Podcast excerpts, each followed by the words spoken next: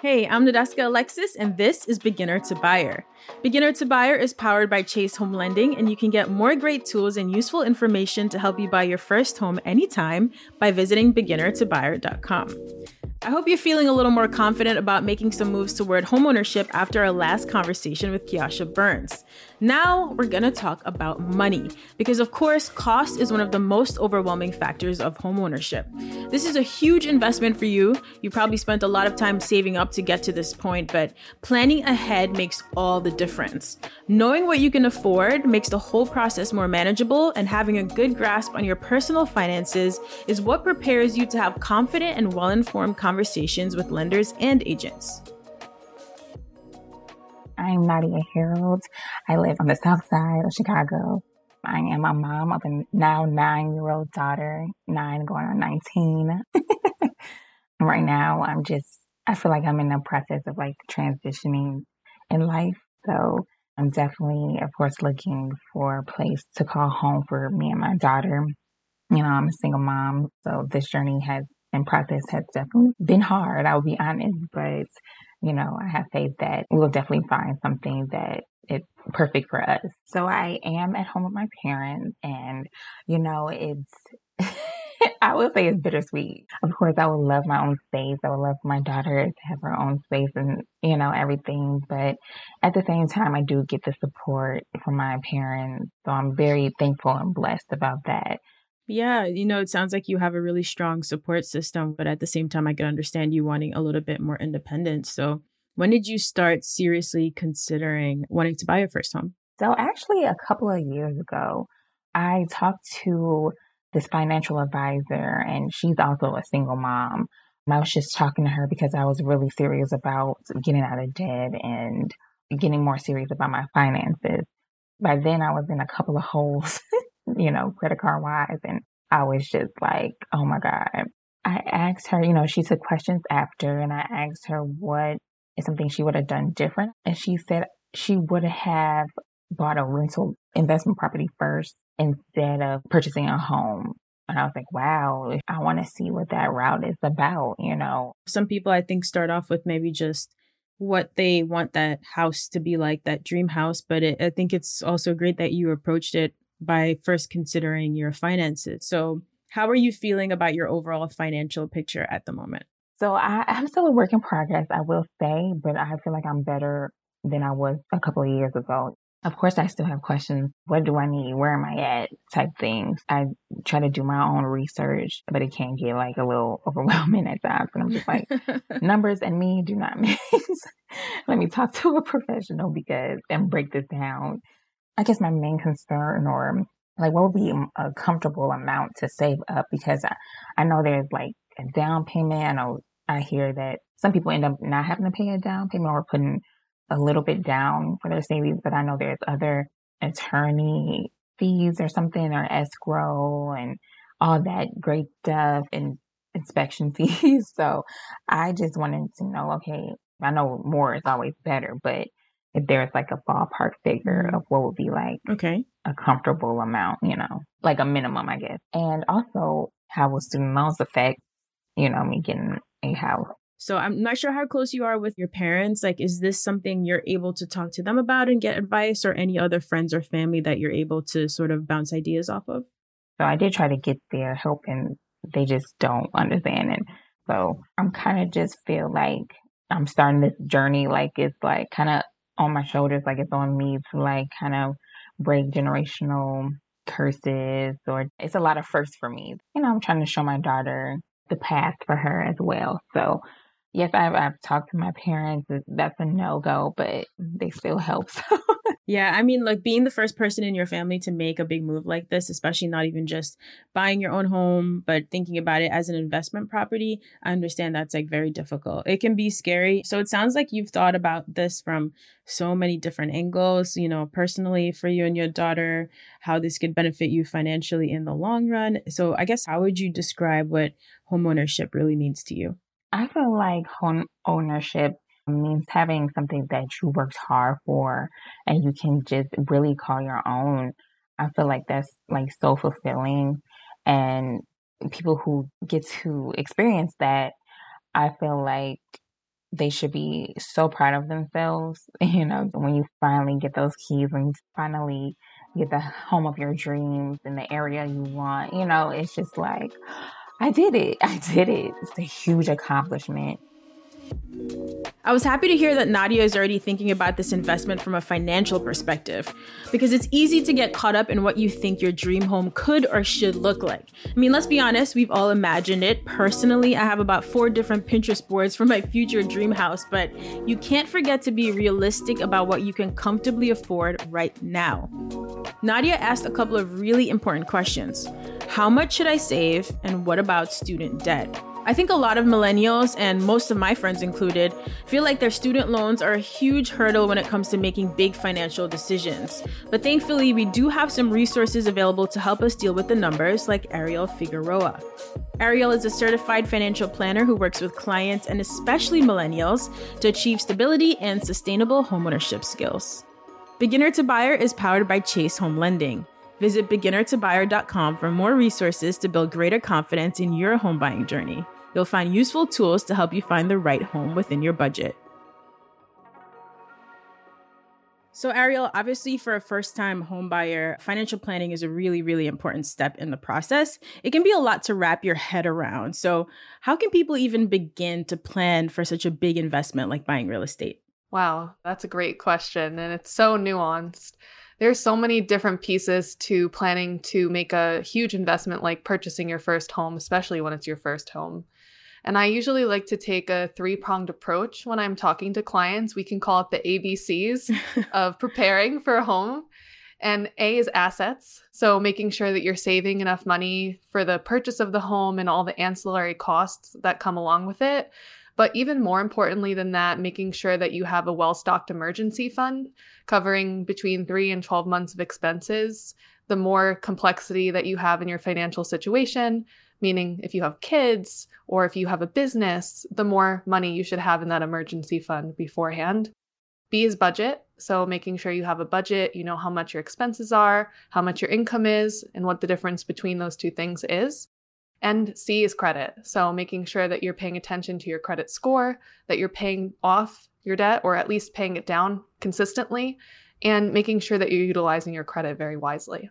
All right, the ABCs, that's an amazing way to break it down. I would love to deep dive a little bit into more of those, starting with a question that's really popular. People are always going to wonder how much money should I have saved before buying a home? And I think, as you mentioned, there's a few variables depending on your financial situation. So, what's the best way to calculate the right amount that you personally should have saved? That's a fantastic question. And you're absolutely right. That's a common one. I think that should is really relative. It's going to depend a lot on how much the house costs, of course. will determine the percentage of your down payment and how much your closing costs are. You also want to account for things like buying furniture, any repairs that need to be made to the home, any ancillary things that come along with the process of moving. So, moving expenses, storing your furniture if you're going to be storing it too. And again, just going back to the idea of having that emergency fund, just making sure that you've covered not just for the best case scenario, but for the worst case scenario. My job as a financial planner is really to accommodate for those worst case scenarios. People don't love to think about it, but they do happen. And making sure that you have enough money saved for all of those things, in addition to the down payment and closing costs that go along with the purchase of the home, is extremely important. Okay, thank you. So you definitely just outlined some of the other financial considerations that you should make. Like you said, having those emergency funds ready in case anything comes up. And another pretty common question we get, a lot of us are dealing with this, is debt. If someone is dealing with debt, does that mean that they can't buy a home or are there just certain considerations and plans that they need to make? Yeah, debt does not mean that you can't buy a home. A lot of us, especially younger folks, have student loans that they're paying off. A lot of us have credit cards and other types of debt that's outstanding when thinking about buying a home. And I firmly believe that you do not have to pay off every single penny of debt that you owe before you buy a home. Many of us would probably be 60, 70 by the time that happens. so that would be kind of silly because during all that time, you're paying rent. But I do think that you need to look at the opportunity costs. So you need to decide is your debt burdening you in a way that's going to make it hard for you to afford the payment on your home? In that case, maybe it's a good idea to think about paying down the debt or at least getting a handle on your budget before you go ahead and make that home purchase.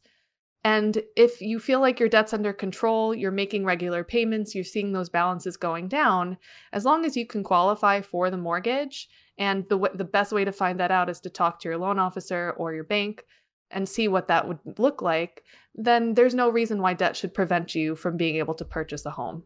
Okay, and say you do still qualify for the home, you feel like you have a handle on things now. You know, are there steps that you should take to continue managing that debt while you move forward with the process of buying your home? Absolutely, yes. One of the things that I always look at with clients before they're thinking about pulling the trigger on a home buying purchase is are they regularly saving towards their other goals? And are they still setting aside enough money to continue to pay down debt before they buy the home? And even after they buy the home, will they continue to be able to do that? And that kind of goes back to the idea of creating your budget. So we have income at the top, and then we subtract for living expenses, the things that are non negotiable. A place to live, probably not something you want to stop paying for. Food on the table, probably not something you want to stop paying for. All of those most important things come out first. After that comes savings and minimum debt payments. We want to make sure that you're not going to be sacrificing the ability to pay off your debt and save for your other financial goals if you are going to buy a house. And then whatever's left over is your discretionary money. And that can be used towards things like short term goals, spending, and potentially saving a little bit extra or paying a little bit extra towards your debt so that when you do go to buy your home, you have that flexibility in your financial situation too. Wow, just thinking about debt as something big looming over you can be really overwhelming, but the way you break it down in tiers makes it sound a lot more manageable. So I hope that's something that our listeners take away from everything that you just explained. So when you talk about grants and assistance for paying down debt, what immediately comes to mind for me is student loans. Especially if you have federal loans, then you probably would qualify, depending on what your income level is, for income driven repayment plans. And that also ties in pretty closely to student loan forgiveness. If you're working in a public service organization or if you're working for a public institution, then public service student loan forgiveness might be an option for you. But even if you're not and you are able to qualify for an income driven repayment plan, you may also qualify for longer term taxable student loan forgiveness. Okay, wow. So there are some options. That's really, really great to know. And, you know, even just debt aside, if this is your first time buying a home and you're just worried about your income and having to keep up with some of those regular bills that we all have to, like putting food on the table, like you said, are there assistance programs available and like what should your financial standing be for you to qualify for some of those unfortunately it's been my experience that grants and assistance are a little harder to find than people think they are and in my opinion than they should be but they are available and usually they're location or organization based so the best place to look for assistance with finding those is talk to your employer talk to your lender talk to your real estate agent and talk to your friends, family, and other organizations like your church or community organizations that you're a part of to find out what's out there. We really need to, I think, as a public, be more diligent about making available those opportunities to people, especially who really need them financially to be able to buy a home and build their wealth. But we don't have that yet. So the best place to look is to ask around and try to find out what's out there from the people that you trust. And they can point you in the right direction for some of those things. Okay, that's great because, of course, once it comes to buying a home, one of the biggest financial pressures is having enough for a down payment, right? I think that's where uh, things can get a little bit scary to some people. And a lot of people, first time buyers, are wondering how much should I actually be saving for my down payment? Yes, that's a great question. More importantly than the down payment itself is having that emergency fund, having that cushion to fall back on if things go poorly. So if that means putting less money down, then in my opinion, that's okay. The most money that you can have to pick you up in case of an emergency is going to be the ideal situation. That said, there are some requirements that your bank will have or your lender will have in terms of how much you need to put down. And how much you put down will also determine number one, how much your interest rate is, number two, how much your payment is, and number three, whether you need to pay mortgage insurance in addition to your principal, interest, taxes, and homeowners insurance. Definitely a few things to consider. And, you know, of course, when you're putting in an offer, you want to make sure your offer is competitive enough, especially if you've already falling in love with that house and can see yourself living there. But what's the most realistic way, do you think, to plan ahead so you can put in a competitive offer, but at the same time, you're not overextending yourself financially? I'm so glad you bring this up. One of the things that a lot of people don't know is that you typically can, depending on your lender or bank that you're working with, do what's called a mortgage credit commitment letter. Sometimes they call it something slightly different. But what that means is beyond the pre approval process, where your lender will run your information through the computer system, the computer will say, based on these risk factors, based on your profile, you are or aren't qualified. We actually take that a step further, and you can send your paperwork and all of your information along to an underwriter to review before you're even under contract on a home. There's the second piece that will come later, which is getting the property itself approved, making sure the appraisal comes in at the right value, making sure it passes inspection, all of those other pieces regarding the property itself. But if you can knock out the part where you yourself, your income, your assets, your credit, and your debt has been reviewed and qualified by the underwriter, that looks really, really good to a potential seller because it shows them that number one, you actually will qualify for the loan, you yourself, as long as the property is good. And number two, that you've gone above and beyond doing your due diligence, which will save some time and, and reduce the amount of time it will take to finalize that closing process. I'm sure it definitely gives you a lot of confidence if you go through that underwriting process early and you know where you stand, right? It makes things a lot less dicey. Hey, before we get back to the episode, I want to remind you that you can find even more great resources to help you buy your first home at beginnertobuyer.com.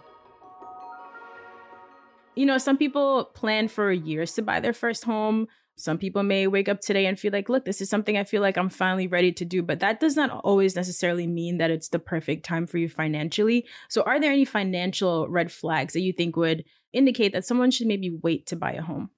Absolutely. And again, I think it just goes back to those ABCs. So, assets, do you have enough saved? If you feel like putting the money for the down payment, closing costs, buying furniture, making repairs, all of those things is going to wipe out your savings, to me, that is the number one financial red flag that I see all the time. Stop wait, do not pass go. Make sure you saved a little more money before you even start looking at houses because quite honestly, the temptation is real when you're looking at houses online and you're saying, "Ooh, I love this house. It's it's so wonderful. I can imagine myself there." That visualization is really good for achieving your goals, but at the same time it can really make you want to move faster than is probably appropriate for your situation. The second red flag that I look at is the payments. So, again, that's the B, the budget. If after you purchase this home, you won't have any flexibility in your budget to continue saving towards an emergency, to continue saving for the extra expenses that might come along with home ownership, that's red flag number two. You want to make sure that the home you buy will still allow you to keep working towards your other goals. And then C is the credit. So if your score is less than 700, it doesn't mean you can't qualify, but it's probably a good idea to work on rebuilding or improving your credit a little bit more so you can get the best interest rate, so you can get the best terms on your mortgage, and so that you know that you're going to be able to qualify for that home without any issues when you do go through the underwriting process. Amazing. Those are really, really helpful and practical tips because, like you mentioned, there there are a lot of expenses that come up when, once you're buying a house. It's a lot different to renting. So I was wondering if you could tell us a little bit more about the concept of practicing your payment, you know, which means really, really understanding how much mortgage that you can afford when you're considering your other expenses as well. Yes. I love that practicing your payment. That's a great way to phrase it.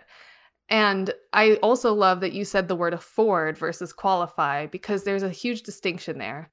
Your lender will tell you how much you can qualify for. There's a calculation that's involved in that. A certain percentage of your gross income can be utilized towards all of your debt payments, including your new mortgage. But when they look at those numbers, they're not looking at things like living expenses, medical expenses, things that don't show up on your credit report, but that are a part of most people's daily lives. As far as practicing your payment is concerned, I usually like to take the approach if you're currently renting to at least save the difference between your new proposed mortgage payment and your current rent payment, and then add on 10% of what your new payment will be on top of that. If you're not renting, then whatever the new mortgage payment is plus 10% on top of that as well. But since you're not paying rent, you can save a lot more than if you are currently renting. And that'll do three things. Number one, it'll show you that you're practicing that payment. You can comfortably make the payment and continue to save at the same time. Number two, it'll show the underwriter that you have a history of savings and that you can, in fact, afford this payment, which, especially if you're a first time home buyer, can really be a qualifying factor, can really sway the decision in your favor. And number three, it will really help you save all of the money that you need for that home purchase as quickly as possible. And again, make sure that you still continue to have that cushion afterwards so that if something goes wrong, if any repairs are needed, if you have an emergency come up, that you can easily cover that without stressing out about where the money is going to come from. Yeah, it's always exciting to buy your first home and then that first big repair comes up in the first six months. It seems to be a rite of passage, honestly. And for people like me who went into the process just completely green and really figuring it all out as they go, can you tell us some other top line costs that are really associated with owning a home? Because there were some surprises for me my first time. Oh, yeah. I think the thing that really surprises people the most is exactly what you said. When you're used to renting and your landlord fixes everything for you, it's easy to disregard the cost of those repairs because it's included in your rent. When you own your home, you are your landlord in a way. You're responsible for fixing all of the things that break. For me, it was the garage opener, which is so random. But one day our garage just wouldn't open. And I, I was just so surprised and shocked by it, even though I knew logically that, hey, there's going to be repairs that are going to have to happen. Make sure we have a cushion for that. It just, whenever it happens, it always just comes out of the blue at the worst time, too. I think the other things, too, is again, moving costs. That's something that a lot of people really don't prepare for, and storage fees potentially. And then little things like changing the locks, getting a home inspection, making upgrades, painting, things that aren't necessarily urgent, but probably should be done fairly soon after you buy the home. They can all add up too, and people are always surprised by how quickly they do.